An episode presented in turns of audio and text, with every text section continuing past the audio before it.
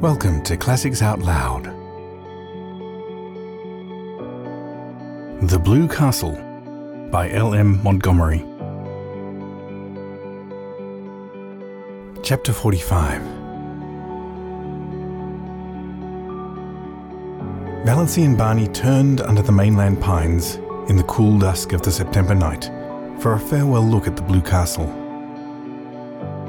Mistawis was drowned in sunset lilac light, incredibly delicate and elusive. Nip and Tuck were cawing lazily in the old pines.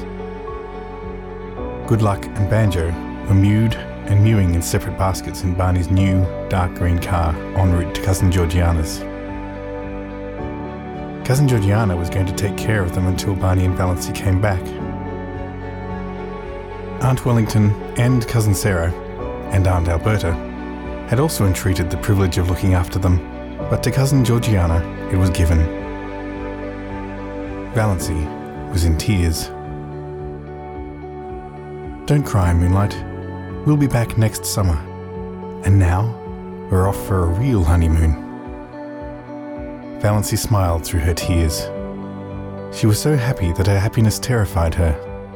But despite the delights before her, the glory that was Greece and the grandeur that was Rome, lure of the ageless Nile, glamour of the Riviera, mosque and palace and minaret, she knew perfectly well that no spot or place or home in the world could ever possess the sorcery of her blue castle. The end.